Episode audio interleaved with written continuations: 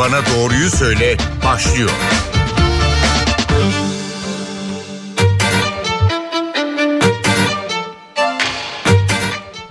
Merhaba, NTV Radyo'da Doktor Bana Doğruyu Söyle başladı. Ben Zeynep Gülalp. Amerikan Hastalık Kontrol ve Önleme Merkezi omikron varyantının 5 yaş altı çocukları derinden etkilediğini açıkladı.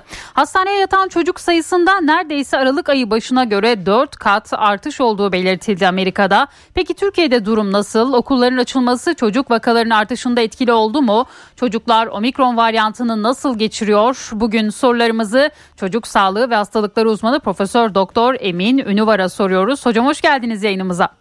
Hoş bulduk Zeynep Hanım. Bu arada başlamadan hemen WhatsApp numaramızı da hatırlatalım. 0530 010 22 22 numaralı WhatsApp hattı üzerinden siz de sorularınızı bize ulaştırabilirsiniz. Hocam öncelikle son durumla başlayalım. Şu an en çok hangi şikayetlerle başvuruyorlar size? Evet herkese ben de güzel bir gün güzel bir hafta dileyerek sözlerime başlayayım. Ee, çocuklarda hastalık oranı COVID görülme oranı arttı. Bu aşikar.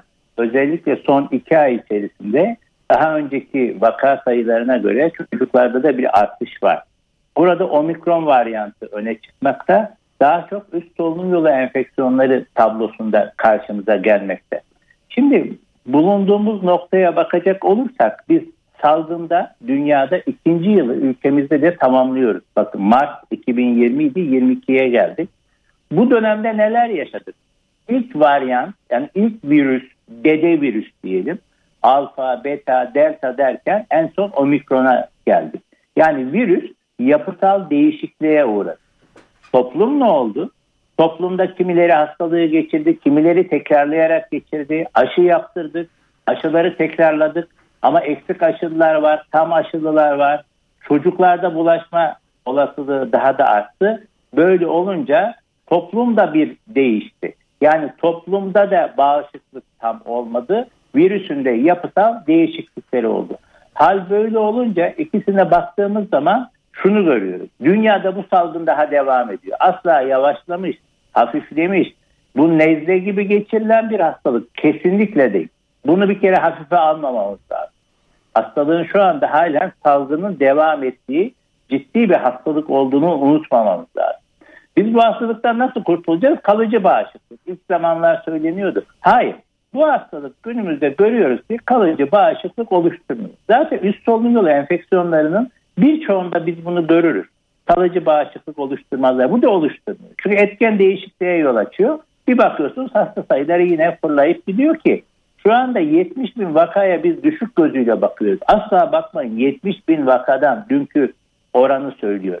Şimdi bakıldığı zaman kalıcı bağışıklık oluşturmayan bu hastalıkta biz tek bir çıkış yolumuz var o da aşı. Toplumun kısa sürede etkin bir şekilde aşılanması ve toplumdaki duyarlı kişilerin aşıyla bağışık hale getirilmesi enfeksiyon zincirini kıracak, çocuklarımızı da koruyacak. Çünkü bizim ülkemizde çocuklara aşıyı biz 12 yaş ve üzerinde yapıyoruz. Batı ülkeleri ise bunu 5 yaş ve üzerinde yapmakta.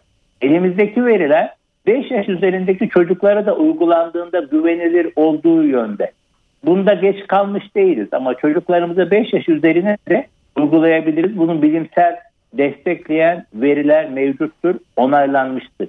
12 yaş üzerinde aşı hem COVID'den koruyor hem de COVID'e bağlı hastalıklardan da koruyor. COVID'den sonra gelişebilecek durumlardan da koruyucu. Aşının çocuklarda kullanımı güvenilir. Bunun bir bilgilerini biliyoruz. Ciddi bir yan etkisi yok. Güvenirlik oranı yüksek. Çocuklarımızı evet. aşılamamız ne için önemli? Enfeksiyon zincirini kırıyoruz. Evet. Çocuklardaki hastalık üst solunum yoluyla geçiyor. Evet. Çoğu vaka bu oranda. Hastaneye yatış oranı nedir diye bakacak olursanız evet. 0.2 ila 4 oranında.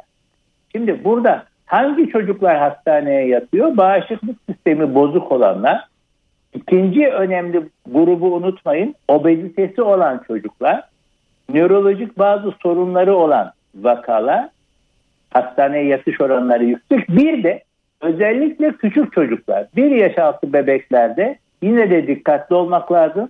Bazı vakalarda hastaneye yatış oranlarında artış görmekteyiz. Hocam peki hemen şunu sorayım ben size. Bunu oranlayacak olursak mesela 10 hastadan kaçı şu an Covid teşhisi konuluyor Şimdi ve mesela bizim ülkemizin verilerinden bilemiyorum. Yani bizim ülkemizde kaç çocuk hasta? Kaçı size gelenlerden mesela Kaçı yoğun diyeyim. bakıma? Ha bana gelenlerden kendimizin gördüklerine bakarsak bugün 10 tane hasta görsek ateşli bunun en az 4'ü 5'i e, Covid çıkıyor. Anlatabiliyor muyum? yani Ya yarısı burada hemen hemen. Hı hı. Covid olma oranı neredeyse %30 ile 50 arasında değişmekte. Tabii bu benim kişisel görüşüm. Hı hı. Peki çocuklarda salgın nasıl seyrediyor? Yaş aralıklarına göre bir farklılık gösteriyor mu? En çok hangi belirtilerle ortaya çıkıyor ve yetişkinlerden Evet, bir farkı var mı sürecin? Özellikle kreşe giden çocuklarda, okula giden çocuklarda görülmekte.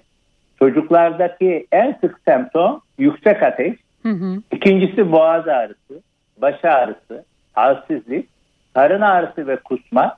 Bunlar en sık gördüğümüz semptomları oluşturuyor çocuklarda gördüğümüz. Yani bu asla bir nezle gibi bir hastalık gibi önemsenmeyecek bir tabloda değil. Çocukta ciddi oranda evde kalma, kusma, baş ağrısı, birkaç gün hatta 3-4 güne kadar süren ateşle karakterize. Boğaz ağrısı sebebiyle beslenme sorunlarına bile neden olabilmekte. Kusma, ishal eklenirse de susuzluğa kadar da yol açabilmekte. Evet hocam peki bilmeden hastalığı geçirmiş ve sonrasında misçe şüphesiyle Evet. gelen çocuklar var mı size ve Evet. aileler bunu nasıl anlayabilir? Evet. Şimdi burası en önemli nokta. Allah'tan şunu dikkat edelim. Misçe çok sık görülen bir tablo değil. Hı hı. Hani misçe nasıl söylesem 10 binde 100 binde sıklığında görülen bir tablo. Yalnız bu misçe hastalığı geçirdikten sonra ne kadar süre sonra çıkar? Ortalama bir aylık zaman diyorlar ama bunun kısa ya da daha uzun da olabilir. Bu da yine yüksek ateşte karşımıza geliyor ama buradaki ateş daha dirençli. Bu misçe tamamen farklı bir tablo. Vücudumuzun bu etkene karşı verdiği bir immünolojik cevap, bir bağışıklık e, değişik cevabı diyelim, aşırı uyarılmış cevabı. Bunun klinik bulguları diğerlerinden farklıdır. Eğer düşmeyen bir ateşle karşınıza gelen 3 günü geçmiş bir ateş söz konusuysa mutlaka hekime başvurmak önemlidir. Peki ateşin e, haricinde başka ne belirtileri oluyor misçe'de hocam? Ateş haricinde onda da yine karın ağrısı şiddetli, gözde, dudakta, deride bazı döküntüler, Hı hı. eklem ağrıları ve benzeri diğer bulgular eşlik edebilmekte. Kalp tutulumu orada çok önemli. Eğer kardiyak tutulum varsa hastalık hızlı da seyredebilmekte. O açıdan 3 günü geçen ateşlerde hekime başvurmak önemlidir. Peki hiç ağır seyreden bir vakayla karşılaştınız mı hocam çocuklarda? olabiliyor. Nadir de olsa görülebiliyor. Çok sık değil. Ancak bu hastalıkta eğer erken dönemde tanı konulursa tedavisi mümkün. Hastalarda ölüm oranı yine çocuklarda oldukça düşük. Yeter ki bağışıklık sistemi ya da altta kronik bir hastalık söz konusu olmasın. Peki hemen şunu da soralım. Ee, çocuklarda omikronun tetiklediği başka hastalıklar ortaya çıkıyor mu? Ya da Covid süreci sonrasında çocuklarda hasar bırakan durumlar oluyor mu? Şimdi omikron e, etkeninin yol açtığı hastalıkta bakteriyel enfeksiyonlar beraberinde görüldü. Yani bir grip gibi sekonder bakteriyel enfeksiyonları çok sık ön sırada görmüyoruz. Ancak hastalığın etkeni çocuklarda da yine bazen tat kaybı, e, koku duyusunda kayıp, nörolojik bazı bulgular e, karşımıza getirebilmekte ama bunların olasılığı çok önde değil. Kalbin etkilenimi de olabilmekte. Oran yine düşük. Bunlar çoğu kez geçici olmakta. Bir tek misçe'deki kardiyak tutulum daha hayatı seyredebilmektedir. Peki erişkinlerde bu gördüğümüz uzun Covid durumu çocuklarda da görülüyor mu hocam? Evet. Şimdi çocuklarda bunun oranı belli değil. Hı hı. Uzun COVID ya da long COVID dediğim süreyen semptomların çocuklarda ne sıklıkta olduğunu bilmiyoruz. Bununla elimizde büyük bir bilgi birikimi söz konusu değil. Ama muhtemelen çocukta da bazılarında uzun süren halsizlik, e, mental problemlerde sorunlar ya da zihinsel problemlerde sorunlar gözlenebilmekte. Ancak bunların ne sıklıkta olduğunu, ne şekilde seyrettiği hakkında çocuklarda en azından çok e, dünyada da detaylı bir bilgi mevcut değil. Peki e, Covid geçirmiş çocukları ne kadar süre sonra kontrolle getirmek gerekir? Bu da Evet. başka Şimdi bir soru. Covid geçiren çocuklar eğer evde geçirmişse, hafif geçirmişse, hastaneye yatmamışsa çok bir şey yapmaya gerek yok. Diğer hastalıklar gibi hastalığı geçirdiniz. Bitti. Olay bu kadardır. Eğer şikayetleriniz varsa gidilmesi lazım. Ancak hastanede yatarak geçirilmişse bu durumda gerekli kontrollerin akciğer, kalp ve benzeri yapılabilir. Ancak evde geçirmiş, hafif geçirmiş, orta düzeyde geçirmiş çocuklarda hemen şurada mı var, burada mı var diye ileri tetkiklere gerek yoktur. Çocuğun okuldan kısıtlanmasına, spor yapmasının kısıtlanmasına engel bulunmamaktadır. Hocam şimdi önümüzdeki günlerde maske zorunluluğunun kalkabileceği konuşulanlar evet. arasında özellikle geçen hafta evet. Sağlık Bakanı'nın açıklamasından sonra evet. şimdi çocukların evet. hayatını yönlendirme konusunda burada tek yetkili ebeveynler olacak. Ee, peki anne babalar çocuğun evet. hayatında neleri nasıl kısıtlamalı? Mesela arkadaşının evine gitmesini ya da yakın mesafe konuşmayı kısıtlamalı mı? Çocuğa ne söylenmeli bu konuyla ilgili? Şimdi bir birincisi bu maske işini biz kaldı asla değil. Asla. Bu oranlarla hiçbir zaman için biz maskeyi e, kaldırmak ya da maskeyi önlemleri gevşetmek asla böyle bir şey yok. Bu halen geçerli değildir. Epidemiyolojik olarak elimizdeki bilgiler salgının devam ettiği yönündedir. Unutmayın. 12 yaş üstündekini aşıma, aşılamak çocuklarımızı koruyuculukta en önemli nokta. İkincisi dünyanın herhangi bir bölgesinde bu virüs bulunduğu sürece biz halen daha tehdit altında bulunacağız. Onun için e, bu 70 bin rakamıyla falan maskeleri gevşetmek ya da önlemleri kaldırmak böyle bir şey söz konusu bence olamaz. Maske, mesafe, temizlik kurallarına, hijyene devam edeceğiz. 12 yaş üstündeki çocuklarımızı da aşılatacağız. Bunun tek çıkış yolu var aşı. Evet. 5-11 yaş arasında aşı kararı verilmedi henüz Türkiye'de ama gözlemleriniz evet. ya da takip ettiğiniz yurt dışı yayınlarda aşılı ve aşısız çocukların hastalık seyri açısından nasıl bir farkı evet. oluyor?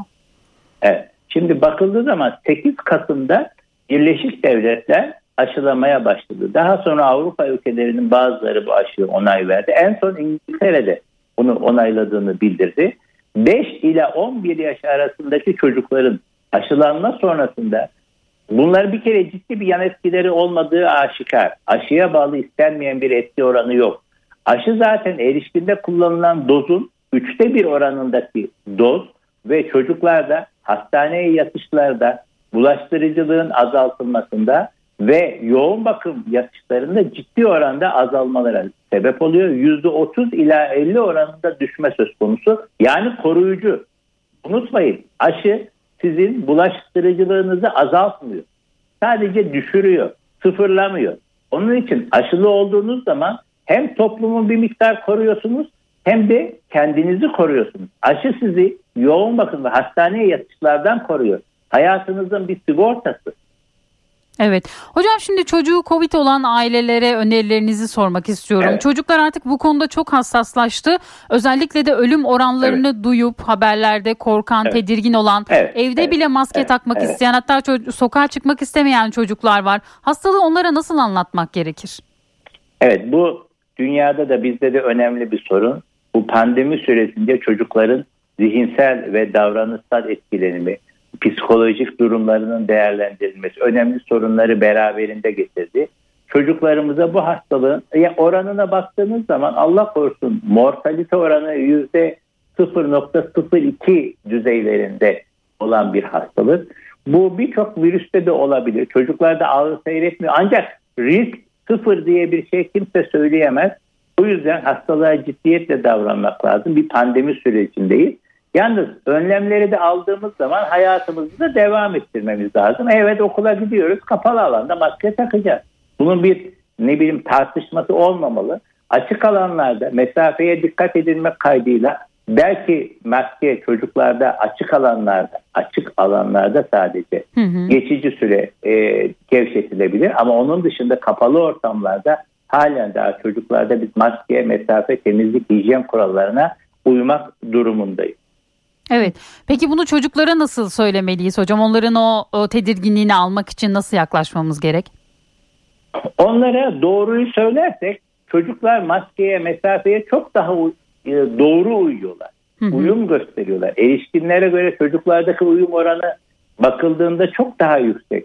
Yeter ki çocukları panik yaptırmadan, onları bir e, ne bileyim takıntı haline getirmeden bunun koruyucu bir önlem olduğunu belli e, doğruyu söyleyerek ve belli uygulamalarla göstererek Hı hı. e, ve oyun şeklinde anlatılabilir. Çocuğun gözüyle bu işin önemini onlara vurgulayabiliriz. Okullarda bunu öğretmenler çok güzel yapıyorlar. Okullarımız bu konuda gerekli hassasiyeti gösteriyor zaten. Hocam peki şimdi e, aileler bazen de çocuğum grip oldu diyerek teste götürmeyebiliyor. Evet. E, siz hangi durumlarda size getirilmesini e, tavsiye edersiniz? Şimdi bakıldığı zaman biz bu ateşi çıktı çocuğunuzun evet ateş peki neden var bu ateş nedeni nedir? Bunun için Covid testi yaptırabilirsiniz. Burundan yapılan bir test bir örnek aldığınız zaman kolaylıkla tanıya gidebiliyorsunuz. Tanıya gitmek şu açıdan önemli. E bu çocuk ne hastalığı geçirdi? Şu hastalığı geçirdi. Burada tanıyı koymak bizim için nedenini buluyorsunuz hastalığın ve çocukta gereksiz başka incelemeleri, başka tedavilerden korumuş oluyorsunuz. Tanıya ulaşmış oluyorsunuz.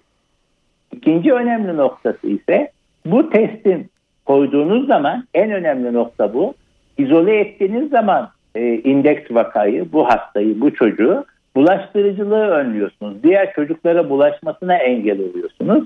Ve bu şekilde de toplum sağlığı içinde hem kendini hem de çevresine koruyucu önlemi sağlamış oluyorsunuz. Peki yine çok merak edilen ve ailelerin aslında bazen de yanlış yaptığı bir konu bu çocukların bağışıklığını güçlendirme konusu.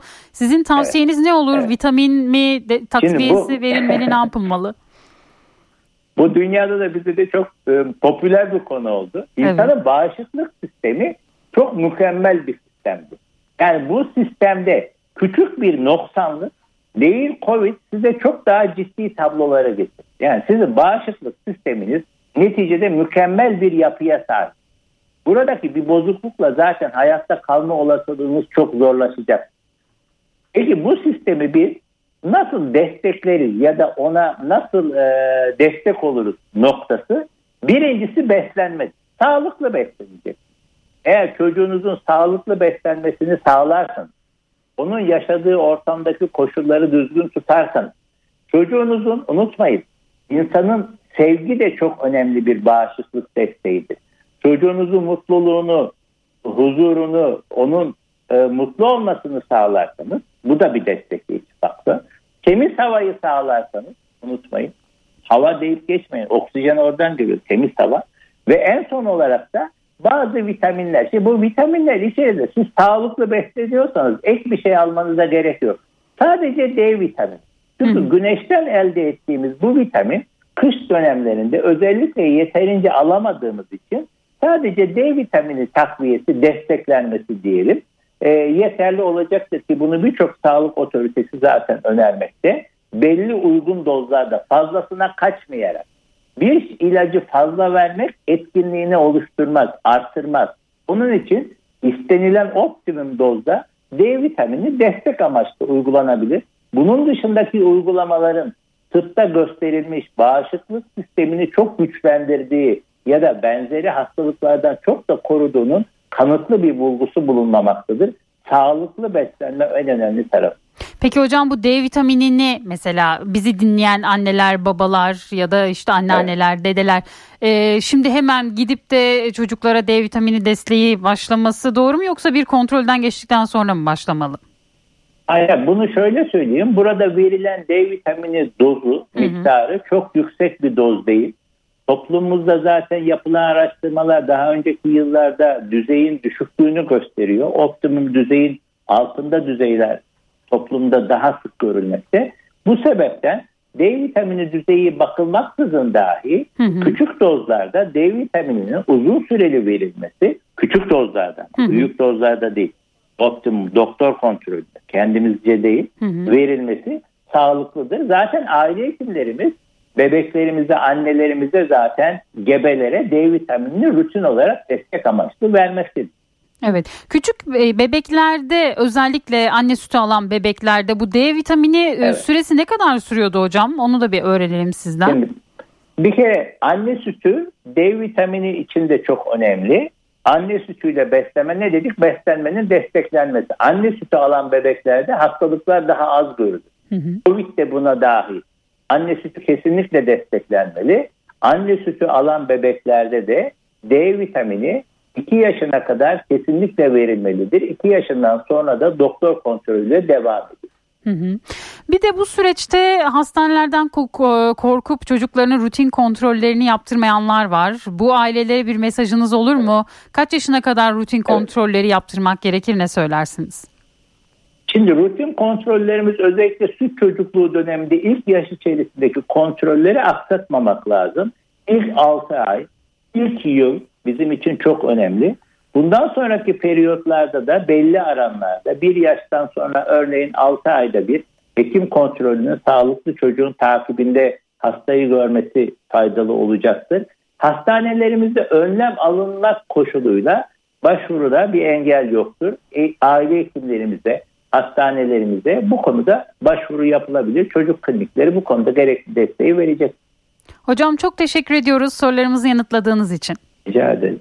Ben teşekkür ederim. İyi günler dilerim. Sağ olun size de. Doktor bana doğruyu söyledi. Bu hafta çocuk sağlığı ve hastalıkları uzmanı Profesör Doktor Emin Ünüvar'a sorularımızı yönelttik. Haftaya tekrar aynı saatte görüşmek dileğiyle. Hoşçakalın.